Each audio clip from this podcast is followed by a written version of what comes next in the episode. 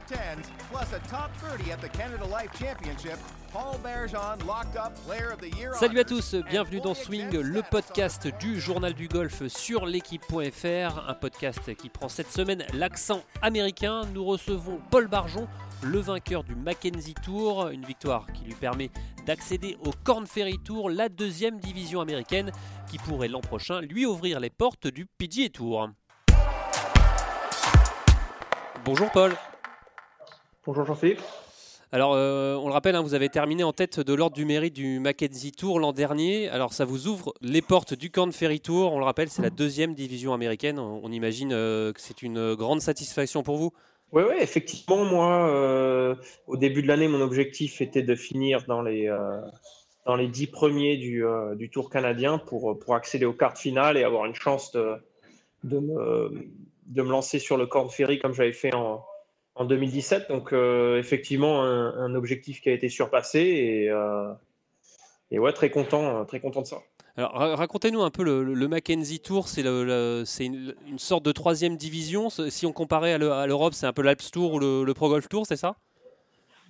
Ouais, ouais, sur l'échelle, euh, sur l'échelle euh, des tours, en fait, ouais, le PGA Tour et l'European Tour euh, sont, euh, sont à peu près parallèles. euh, le Challenge Tour et le, et le Corn Ferry, euh, euh, exactement pareil. Et puis, euh, donc, il y a le, en fait le Tour canadien, le Tour latino-américain et le Tour euh, euh, China, qui sont en fait les trois qui sont équivalents au Pro Golf Tour, au Alps Tour, euh, à la troisième division, quoi, en fait. Alors, est-ce que vous pouvez nous raconter un peu le, quotidien d'un joueur du, du Mackenzie Tour, de ces tours satellites? On, imagine que c'est pas le, c'est un peu loin de l'image euh, qu'on se fait du, du PGA Tour avec toutes ces stars. Ouais, effectivement. Après, de toute façon, hein, c'est un peu, euh, c'est un peu le, euh, le- la différence qu'il y a entre un Alps Tour et un European Tour, évidemment. Euh, nous, on a la chance ici aux États-Unis que le golf soit, on va dire, un poil plus doté au niveau des tournois. Donc, à chaque tournoi du Mackenzie Tour, toutes les dotations sont les mêmes de, de 200 000 euh, 200 000 dollars. Donc en fait, euh, on a, c'est consistamment sur tous les tournois, peu importe les tournois, c'est 36 000 dollars pour le vainqueur. Donc ça, c'est quand même, si on joue bien à la fin de l'année, on peut quand même faire, euh, on peut faire quand même pas mal d'argent. Donc c'est un peu la différence avec le Alps Tour où euh, les dotations sont un peu, euh, un peu moins grosses euh, Et au final, c'est même pas comme. forcément organisé par l'European Tour. Quoi. Alors, vo- votre parcours, il est un peu, euh, on va pas, on va pas dire particulier, mais vous êtes originaire de Nouvelle-Calédonie, c'est ça? Vous m'arrêtez si je me trompe. hein. Euh, vous avez fait vos études donc aux États-Unis, euh, diplômé de, de TCU au Texas. Euh, ce choix d'aller aux US, elle vous est venue quand en fait? En fait, euh, ouais, moi je suis né originaire, euh, je, enfin, je suis né en France et après quand j'étais, quand j'avais deux ans, euh, mes parents sont partis en Nouvelle-Calédonie, donc j'ai grandi là-bas de de 2 à 16 et puis à 16 ans j'ai été, j'ai eu la, Donc c'est le- là-bas que vous avez commencé le golf? Ouais, ouais, j'ai joué au golf de, pendant 10 ans là-bas, en fait, de, de 6 ans à 16 ans. euh, C'est un peu là-bas que j'ai appris à jouer au golf, en fait. Et, euh, et tous les ans, avec l'équipe, euh, avec la Ligue de Nouvelle-Calédonie, en fait, euh, on revenait en France jouer les championnats de France jeunes. J'intègre le pôle France d'Antibes à 16 ans. Et puis, euh, je passe mon bac là-bas. Et ouais, après, euh, en fait, il y a eu une espèce de vague euh, l'année avant moi, où il y avait Julien Brun, Antoine Le Sceau, Clément Sordet, les joueurs avec qui je, qui je jouais régulièrement, hein, que ce soit en championnat d'Europe, en triangulaire ou au championnat du monde, ils sont partis en université. Donc, moi, mes parents ont toujours voulu que, que je fasse en gros un peu des études. Quoi. Ils n'avaient rien contre le golf ou quoi que ce soit, mais ils voulaient que, que voilà, quoi, j'ai un bagage Avoir un un peu ba- de ouais, voilà. sécurité. Mm. Au cas où ça fonctionne pas. Et euh, exactement. Et donc après, bah voilà, j'ai suivi le, le chemin de Julien Brun qui m'a conseillé euh, sur TCU en me disant que c'était fantastique, euh, ceci, cela. Et bon, euh, vu que c'est un de mes meilleurs amis, je j'ai pas trop, j'ai pas trop hésité quand il m'a dit que c'est là-bas qu'il fallait que je signe. Donc Justement, les, les- US, c'est au niveau du golf, du golf mondial, c'est vraiment là que ça se passe. C'est qu'est-ce qu'il y a de différent par rapport à l'Europe? Évidemment, on pense au parcours, aux zones d'entraînement, mais c'est vraiment, il y a vraiment un gap. Il y a vraiment, euh, c'est vraiment pas pareil. non, je dirais pas qu'il y a un gap ou quoi que ce soit. Je pense que tu prends la meilleure euh, zone d'entraînement aux États-Unis et tu prends la meilleure zone d'entraînement euh, en Europe. je pense que c'est pareil. tu vois, c'est la même chose. De toute façon, après, tant que tu as de la bonne herbe et des bonnes balles et que le temps est correct, ça s'égalise. Mais je pense que, par exemple, tu vas en, France, tu as une bonne zone d'entraînement. Tu vas en Italie, il y en a une bonne. Tu vas en Espagne, il y en a une bonne. Ici, c'est vrai que dans, les, dans chaque ville, tu as, as, as une zone d'entraînement incroyable. Si tu as les contacts pour y rentrer, évidemment. Après, le golf, vraiment, c'est différent. Ici, tout est privé, en gros. Si tu veux une bonne zone d'entraînement, eh ben, il faut payer. Quoi. Donc ça, c'est vrai qu'il n'y a, pas de, il a pas cet esprit de d'équipe de France, d'équipe d'Italie, euh, ou l'accès, tu vois, qu'on avait à Terre Blanche, ou euh, qu'on avait à Cannes-Mougin, ou euh, quoi que ce soit, c'est vraiment, il n'y a pas vraiment de, de, solidarité ou de charité. En gros, ah, tu es un bon joueur, ben, on va te laisser jouer ici gratuit, tu vois. Hmm. Il faut connaître des gens, ou il faut payer, ou il faut avoir. C'est totalement l'esprit américain au final. Ouais, ouais c'est un esprit capitaliste, hein, de toute façon. et puis ça marche plutôt pratiquement dans tout, euh, dans tout aux États-Unis comme ça, quoi. Et, et donc, donc, toi, enfin vous, après, après vos études, le, retour en Europe, euh, on l'a vu, hein, Clément Sordet, lui, est revenu en Europe, euh, Joël Stalter, Antoine Rosner, le, choix de revenir en Europe n'a pas été une hypothèse au final. Parce que pas d'attache. Et, et, voilà, exactement, pas d'attache. Donc ça, ça a été un peu, un peu la différence pour moi. Et puis après, c'est vrai que j'ai l'impression si on a une attache en Europe, que la décision de revenir en Europe, c'est la plus facile et je pense le parcours le plus, euh, le plus intelligent. Parce que euh, déjà, si on est un joueur euh, qui a fait ses preuves en amateur, on peut décrocher des invites sur le, sur le Challenge Tour. Et puis c'est quand même plus facile de rentrer, de rentrer en Europe, de rester chez, chez ses parents pour le, pendant qu'on se lance au niveau pro et avoir, avoir ce, ce, confort euh, de ne pas avoir à louer un appartement, trouver un coach, trouver un endroit où jouer. La plupart des joueurs qui reviennent, euh, bon, ils, ont un pied d'attache, ils ont un club où ils ont grandi et tout ça. Donc c'est vraiment. Et Julien Brun euh, en est le bon exemple. Il a essayé, lui, il est resté ici pendant, il semble, deux ans. Et c'est vrai que c'est quelque chose de dur parce que tu es tout seul. Tu n'as pas, de, pas de club où jouer. lui, il en avait trouvé un ici, donc ça s'est bien passé. Mais mais c'est quand même un truc qui est, euh, c'est difficile de, de se sentir à la maison, quoi. Parce que c'est vrai qu'on a moins d'amis que euh, si on rentre en France, on a, on n'a pas le support de la fédération où euh, on peut, on peut aller s'entraîner sur des parcours ici, là et voir les coachs en cas de problème. C'est vrai qu'on est un peu livré à nous-mêmes, quoi. C'est toi comment tu, tu comment tu t'organises du coup? Tu t'es créé des attaches aux États-Unis? Ça, ça s'est passé comment pour toi? Ouais exactement après moi j'ai rencontré maintenant ma femme, mais euh, qui n'était qui n'était pas à l'époque évidemment. J'ai rencontré ma, ma, petite amie euh, quand j'étais euh, en université et donc on est resté ensemble. Donc ça aussi, ça a un peu pesé sur mon choix Europe et États-Unis.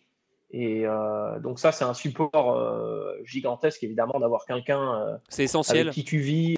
ouais, ouais, avec bah, ouais, c'est c'est essentiel. Moi, je pense que la, la seule façon d'y arriver, c'est où, où, ça, trouver son âme sœur, ou alors d'avoir deux, trois joueurs français ou pro avec qui tu es, très bons amis et, euh, et tu, euh, tu, loues une maison ou, euh, tu vis ensemble et avoir. Parce que c'est vrai que c'était tout seul, mais c'est quand même un, ouais, c'est un truc nouveau. quoi. C'est un, choc des, c'est un choc des cultures, c'est ça? Faut, faut, faut, Exactement, ouais. C'est un choc des cultures, faut vraiment s'habituer et avoir, avoir une, voilà, des, des, de quoi s'occuper en dehors du golf pour pouvoir y arriver, entre guillemets.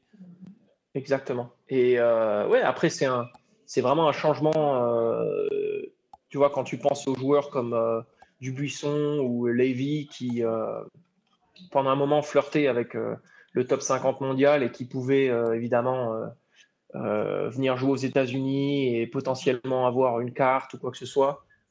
c'est vrai que c'est dur de, de bouger pour eux qui seraient sans doute allés en Floride, parce que c'est vrai que la Floride, c'est un peu la mec, la mec golfique. Comme Thomas Levé l'avait fait. Exactement. C'est des, des, trucs où c'est un peu double tranchant. C'est difficile euh, mentalement. Évidemment, au niveau golf, euh, c'est parfait. Si tu vas en Floride, tu t'entraînes là où, là où Thomas est et, euh, c'est tout bonheur. Mais c'est vrai qu'après, mentalement, je suis pas sûr que ce soit le, la chose la plus facile à s'adapter et, et, continuer à s'accrocher.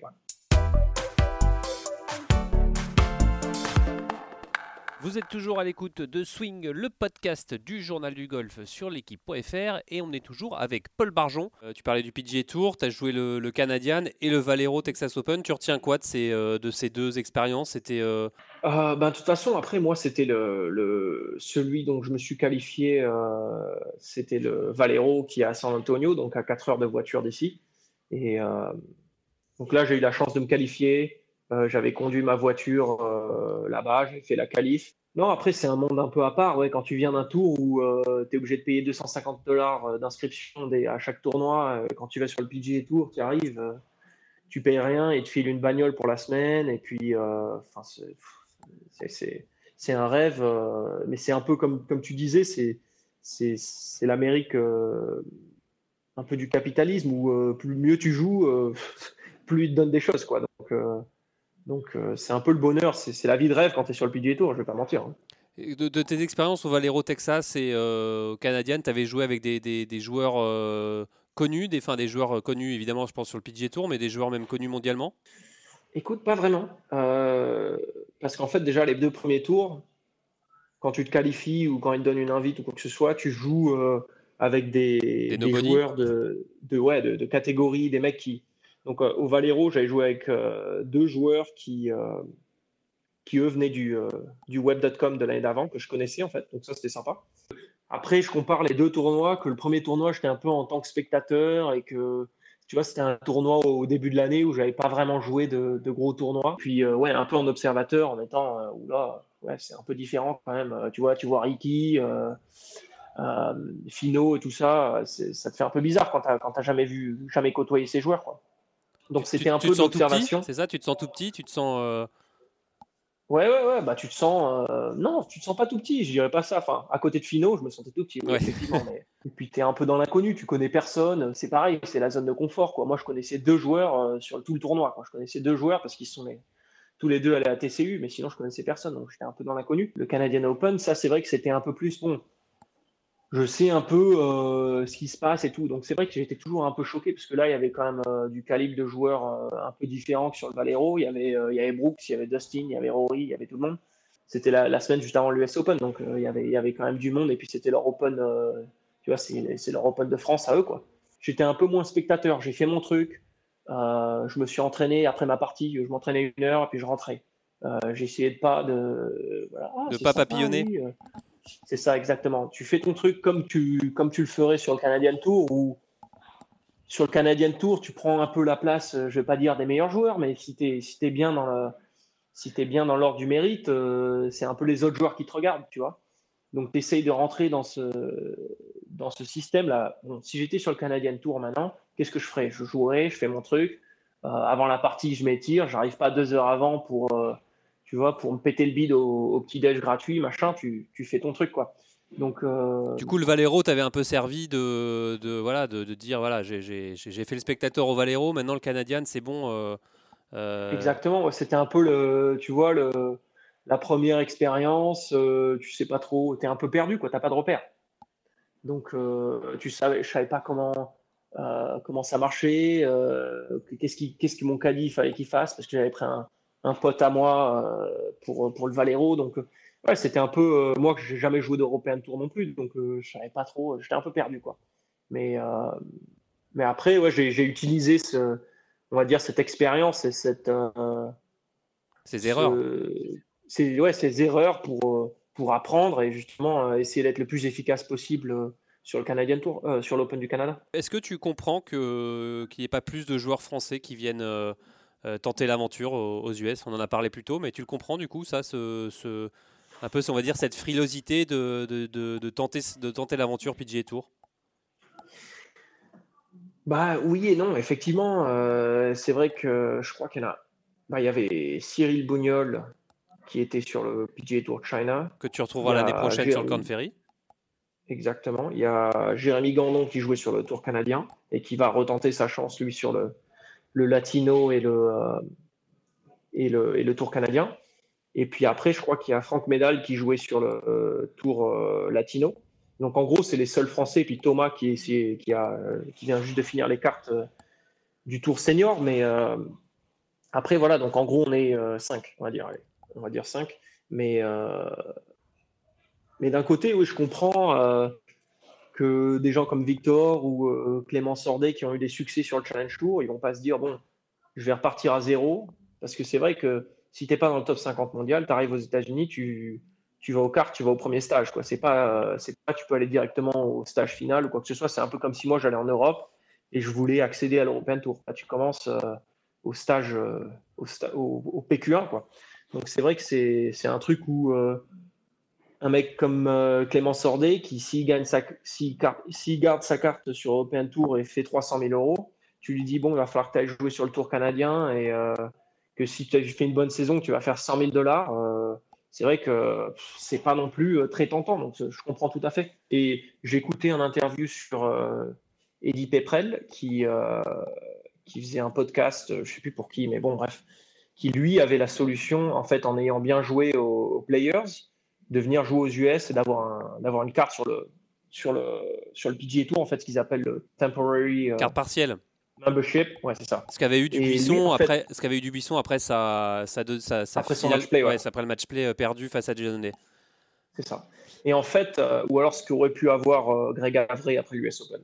Et donc en fait, c'était intéressant de voir l'opinion d'un joueur européen qui a cette opportunité mais qui ne le fait pas. Il était, il lui posait des questions justement sur qu'est-ce qu'il va faire en 2020, euh, quel va être son, son planning, quoi, en gros. Et il disait que lui, il n'a pas envie de laisser tomber l'Europe parce qu'il aime vraiment là où il habite. Je crois qu'il habite en Angleterre. Après, je me souviens plus vraiment des détails euh, précis, mais euh, qu'il aimait vraiment son style de vie et que. C'est garder ses repères en fait. Exactement. Il voulait continuer à faire. Il disait bon, je vais venir jouer le Players et puis en gros, il va jouer 6-7 tournois aux États-Unis, les gros quoi, puis ceux qui, les tournois qui, qui, qui l'affectionnent mais après qui jouera en Europe le reste de l'année, parce que c'est vrai que c'est un choix, euh, c'est un choix difficile et c'est vraiment une, une, idée qui est une chance euh, superbe de pouvoir intégrer le tour, mais c'est aussi un gros risque parce que les joueurs n'ont jamais joué sur le, le web.com, donc ils connaissent pas vraiment, euh, tu vois, les situations, les villes, ceci, cela. Des joueurs comme, comme Colsart, qui ça fait 20 ans qu'ils sont sur le tour, ils connaissent tous les golfs, ils sont super confort. Ils savent, euh, ouais, euh, quand je vais euh, jouer à Dubaï, je sais que cet hôtel-là, il est mieux que, que l'hôtel officiel. Enfin, tu vois, il y a des. C'est vraiment, je pense qu'au final, c'est le, Où est ton confort, quoi? Ouais, tous les à côté sont importants pour pouvoir performer sur, sur, sur un tour et en particulier sur le PGA Tour au final. Exactement. Vous êtes toujours à l'écoute de Swing, le podcast du journal du golf. Et je vous propose de faire une petite pause dans cet euh, entretien avec euh, Paul Barjon. La semaine dernière se déroulait à Maurice la finale du Stager Tour. Un reportage de Rémi Rivière. Quand il s'agit d'aller jouer dans des endroits exotiques, certains golfeurs optent pour un caddie local. C'est le cas de Marc Fary, membre du circuit senior européen, pour la grande finale du MCB Tour Championship, le Français était accompagné de David Rosalba. Ce Mauricien rencontré il y a 6 ans est passé du statut de petit jeune prometteur à celui de cadet attitré. Je suis né d'un petit, euh, petit, village nommé Flac, à l'île Maurice même. Donc, euh, puis le golf c'est venu, j'ai entendu dire, entendu parler qu'il y a un terrain de golf tout, près de mon, dans mon village, euh, ici à Belmar. Donc je suis venu grâce à des amis. Donc c'est ici que j'ai appris comment se déroule le golf, comment on joue, des compétitions et tout, comment ça se déroule, les règles du golf.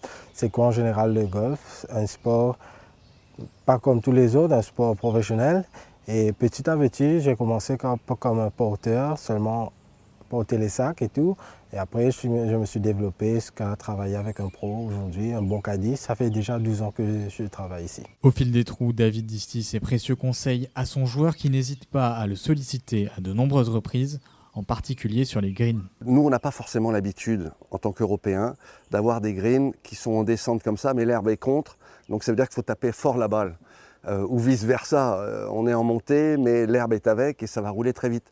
Donc là, euh, David, avec son expérience euh, donc de, chacun des greens de ce parcours, tout de suite, il va me dire attention là, euh, même si ça descend, le grain est contre, donc il faut taper un peu plus fort ou euh, vice versa. Et, ça, c'est vraiment une aide très précieuse.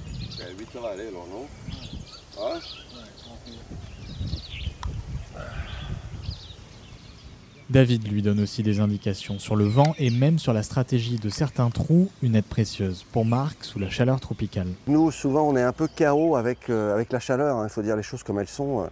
Euh, là, on est à 8h, 8h20 du matin, et il doit déjà faire une trentaine et ça va monter. L'humidité, l'humidité est très forte parce que bon, il a plu et on est près de la mer. Donc souvent, on est un petit peu, on perd la notion de certaines choses qui sont basiques et c'est là où un cadet d'expérience locale va vraiment nous apporter de l'aide. Amoureux du golf et de ce rôle de copilote, David ne rêve que d'une chose, remporter la compétition avec son joueur. Ici au golf, on a la chance de travailler, euh, d'avoir contact avec des différentes personnes, des grands, des grands célébrités, des grands joueurs, des professionnels ouais, et tout. Euh, ouais, bien, j'aime bien ce métier. Et petit à petit, d'année en année, je trouve, je suis plus, de plus en plus intéressé à travailler, à arriver, pourquoi pas voir Marc Farry euh, gagner la compétition. Et pour moi, ce serait serait une grande fierté pour moi en tant que caddie et pour mon joueur euh, aussi. Hein. Marc Farry termine finalement 28e du MCB Tour Championship et 26e de la saison européenne, mais les deux hommes songent à reformer leur duo pour un ou deux tournois supplémentaires l'année prochaine. Allez, on retrouve euh, Paul Barjon qui a remporté euh, l'an passé l'ordre du mérite du Mackenzie Tour qui lui permet d'accéder au Corn Ferry Tour, un peu l'antichambre du PGA Tour. Alors Paul, le, Corn Ferry euh, l'an prochain, comment tu le vois? Il y a un vrai gap entre le, le Corn Ferry Tour et le Mackenzie? Je dirais oui et non. Évidemment, sur le Corn Ferry, as la différence, c'est que tu as, des joueurs du PGA Tour qui viennent de perdre leur carte, qui reviennent sur le Corn Ferry, et puis tu as les meilleurs du Canadian euh, du latino, de la Chine et des cartes qui vont. Donc c'est vrai que ça fait un espèce de, regroupement de joueurs euh, de certains calibres. mais après, euh, c'est un peu comme partout. au final, tout le monde joue au golf et il y a 28 tournois. Donc il va falloir être régulier.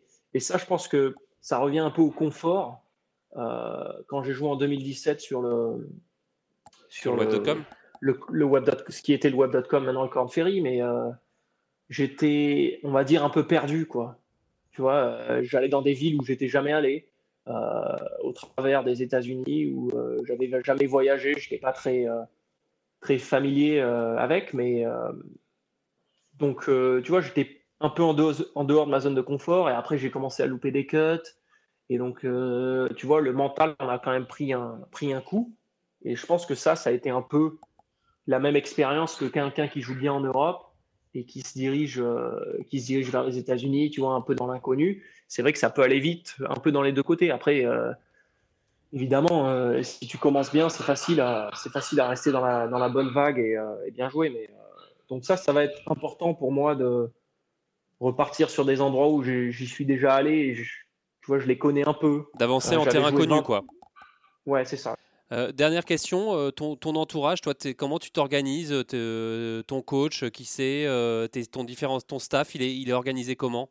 Moi, je fonctionne assez simplement. J'ai, il n'y a pas longtemps, j'ai commencé, enfin, il n'y a pas longtemps, il y a deux semaines, j'ai commencé à, bosser avec un, entraîneur physique qui est certifié, tous ces trucs-là, TPI et tout le machin. je le vois une fois par semaine parce que j'aime bien, j'aime bien faire mes séances à moi, donc je, je le vois une fois par semaine et il, un peu, il, me, il me donne un peu de, des devoirs, quoi. Qu'est-ce qu'il faut que je fasse pendant la semaine?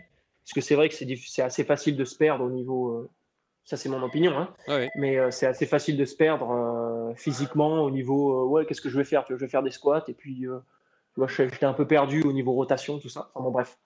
Donc j'ai ce, cette personne-là au niveau physique qui s'appelle Tristan Smith. C'est un ancien joueur de basket que j'ai connu par d'autres joueurs. Sinon, au niveau mental, euh, je vois un mec qui. Euh, je vois une personne qui n'est pas du tout dans le golf. Qui, euh, en gros, c'est un psychologue qui, lui, m'a aidé.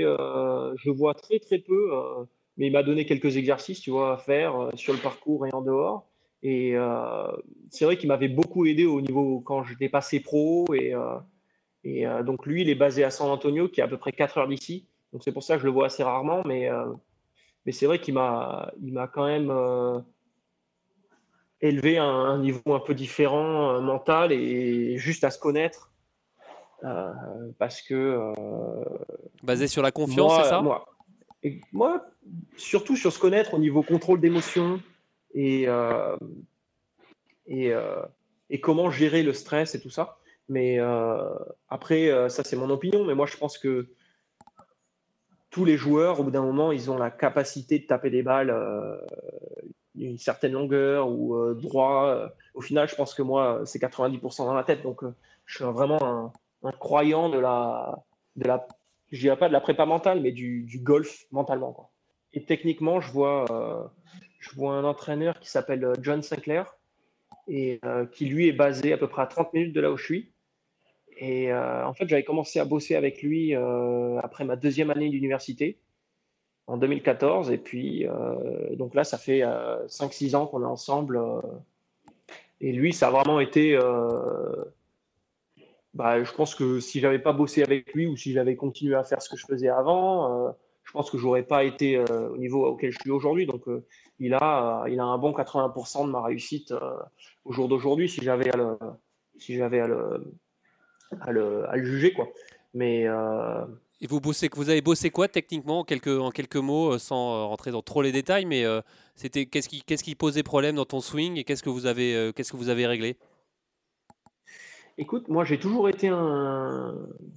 Je veux pas être euh, avoir, la, avoir la grosse tête, mais j'ai toujours tapé la balle euh, plutôt euh, dans la partie des mecs qui jouent, qui tapent bien. J'ai toujours bien tapé la balle assez et assez consistant. j'ai jamais eu de crise où je faisais que des quick hooks, que des slices ou quoi que ce soit.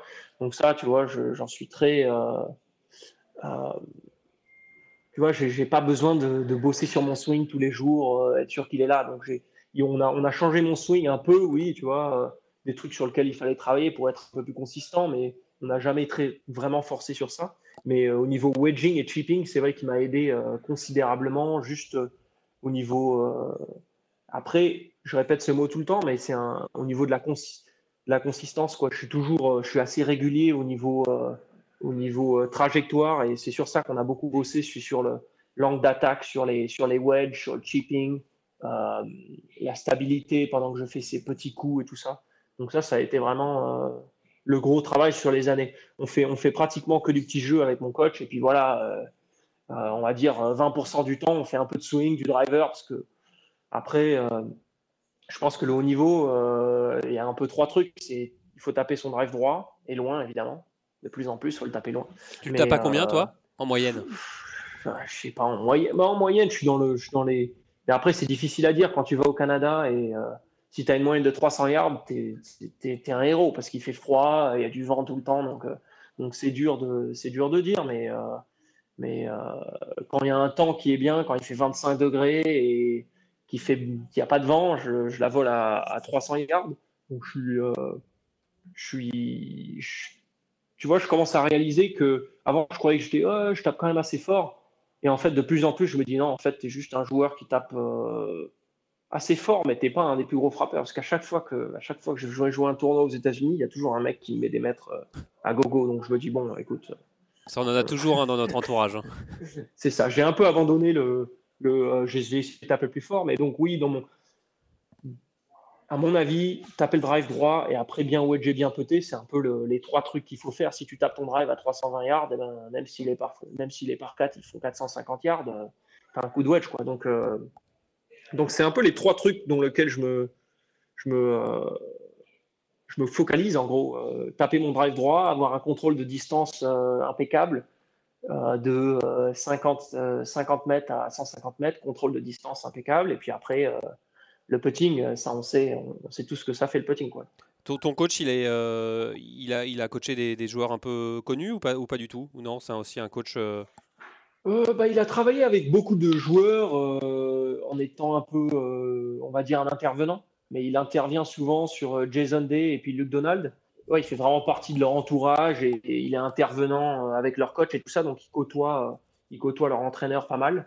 Donc euh, c'est souvent très intéressant de, voir un peu euh, quelle est la méthode de travail sur deux joueurs qui ont été numéro un mondial et un peu d'en tirer, euh, tirer les conclusions. Tu vois, il, il, me dit toujours que Luc Donald, il a pas mal bossé avec son coach. Et puis, quand Luc, il a essayé de taper un peu la balle plus fort et essayer de changer ce qui marchait, c'est là qu'il a un peu tombé, un peu tombé au fond du trou. Quoi. Donc, c'est assez intéressant. Puis, il a pas mal de, vidéos ou de, data sur, euh, sur le petit jeu de, de Luke Donald. Ça, c'est vrai que c'est c'est un des mecs qui, enfin, il a été numéro un mondial sans jamais gagner de majeur et sans taper la balle à 300 yards. Donc, c'est qu'il y avait quelque chose qui, faisait très bien, quoi. T'as as des, joueurs que, tu idolâtres. je pense qu'évidemment, Tiger Woods, comme, beaucoup de joueurs, c'est as des, bah écoute, moi Tiger, euh, j'ai toujours ce regret, j'ai jamais vu jouer encore euh, en personne, donc ça c'est vrai que c'est toujours un truc, euh, j'aimerais bien le voir, et je pense que ça arrivera. Mais j'ai vu jouer Rory pour la première fois bah, à l'Open canadien, hein, où il a battu tout le monde par, je sais plus ce que c'était, 8 ou 9 coups. Et là vraiment c'était, si on appelle ça une démonstration golfique, je pense que c'est la, la définition. C'était incroyable. Euh, donc lui, j'adore un peu sa manière de jouer. C'est vrai qu'il est, très agressif et puis après, il, euh, il, est vraiment très positif, peu importe, tu vois, quand, quand, quand, il a des mauvaises parties ou quoi que ce soit, il est vraiment positif, mais il est agressif et puis. Euh, et ouais, non, il, sa, sa, manière de jouer un peu sans peur, c'est vraiment un truc exactement, c'est un peu mon idole, quoi. Le, dernière question, l'Europe, la France, ça te manque un peu quand même? Absolument, la, la, France, ça me manque. Euh, la nourriture, euh, plus particulièrement. Ouais. et puis après, euh, tout, tous les, toutes les connaissances et les amis que j'ai un peu laissés derrière. Donc ça, c'est toujours, il me manque évidemment. Mais, mais après, golfiquement, j'ai pas de regrets. Si j'avais à le faire, si j'avais le faire, tu vois, si j'avais à recommencer, je ferais exactement la même chose. Donc, Paul Barjon sur le PGA Tour en 2021, c'est euh, c'est quasiment sûr, c'est sûr, c'est euh, peut-être. C'est euh, comment tu te vois toi en 2021 bah, écoute, je me vois sur le PGA Tour évidemment. il faut toujours avoir des objectifs qui sont hauts et puis rester positif. si j'arrive à rester dans la même dans la même lancée que l'année dernière en étant en étant régulier et en faisant plein de top 10, après gagner c'est tu vois, c'est des opportunités qui, qui, arrivent de temps en temps. Et plus on va vers un niveau euh, qui est haut, plus c'est difficile d'avoir euh, d'avoir l'ouverture, euh, d'avoir une porte d'ouverture vers la gagne le dimanche après-midi, évidemment. Mais, mais non, c'est l'objectif PGA Tour à la fin de, cette année 2020, parce que c'est vrai que la saison PGA Tour maintenant est sur un peu sur, sur une première moitié sur la, sur la fin de l'année, et puis après, un peu comme sur l'European Tour d'ailleurs. Mais euh, ouais, c'est l'objectif premier, évidemment. Tu pour terminer, euh, vraiment, là, tu as, suivi un peu, évidemment, les résultats des, des, Français sur, le, sur le, le, Tour européen, tout ça, le, leur bonne saison? Absolument, ouais, Tu suis, tu, gardes un œil quand même? Moi, c'est le, le timing parfait parce que je me lève et puis euh, j'allume la télé et puis c'est les neuf derniers trous du, de l'European Tour tout le temps. Donc, je me souviens être dans la salle de, dans la salle de, de gym quand je, j'étais sur le, j'étais sur le tapis de course, euh, je regardais les neuf derniers trous de, de Victor Pérez. Donc ça, c'est, c'est vachement sympa sur des joueurs que j'ai côtoyés et joué en équipe de France avec. Donc euh, c'est super. Mais non, non, je, je, garde un œil, je regarde tous les playoffs. J'ai regardé le playoff de, de Ben Hébert et euh, c'était qui l'autre joueur? Hébert et. Pérez, justement. Il y avait deux Français. Hébert, Pérez, et, Pérez. Turkish. C'est ça. C'est ça. Donc j'avais regardé les six trous euh, dans la nuit là, donc ça c'est sympa. Et ouais, non, je garde un œil évidemment. Euh, je, suis un, je suis un foot golf, donc euh, je regarde peu importe, peu importe où, ils jouent, je, regarde, je, garde un œil sur eux. Super. Bah écoute, merci beaucoup Paul, et puis on te souhaite plein de bonnes choses pour 2020 et, et, te voir très rapidement aux côtés de Tiger Woods sur le PGA Tour. Parfait, merci Jean-Philippe. À plus tard, salut. Bye bye, au revoir. C'est la fin de cette émission, merci de l'avoir suivi et nous on se retrouve la semaine prochaine. Salut